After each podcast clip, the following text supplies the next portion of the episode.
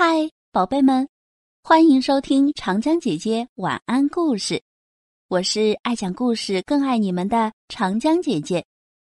今天要给大家分享的故事叫做《老鼠新娘》。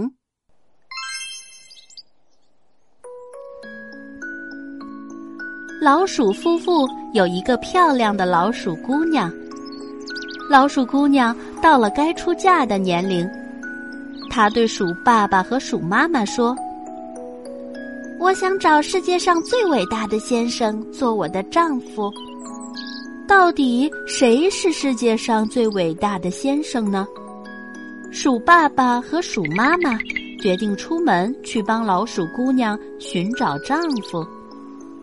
一出门，鼠妈妈便对着太阳说：“太阳先生，您的光芒照亮了大地。”我看您是世界上最伟大的，您一定适合做我女儿的丈夫。太阳摇摇头回答说：“ 谢谢你的好意，可云才是世界上最伟大的，因为它能遮住我的光芒。”鼠爸爸连忙跑过去追上了云，说。云先生，您是世界上最伟大的，您一定适合做我女儿的丈夫。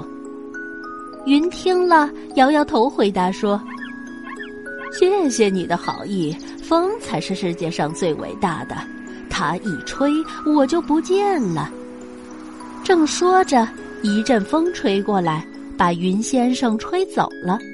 于是，鼠爸爸对风说。风先生，您是世界上最伟大的，您一定适合做我女儿的丈夫。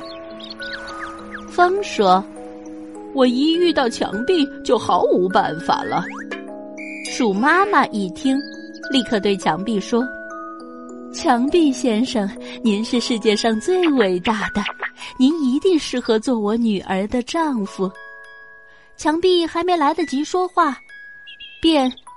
哎呦，哎呦！的叫了起来。鼠妈妈一看，原来是老鼠小伙子正在咬墙壁的角。顿时，老鼠夫妇明白了，老鼠小伙子才是世界上最伟大的。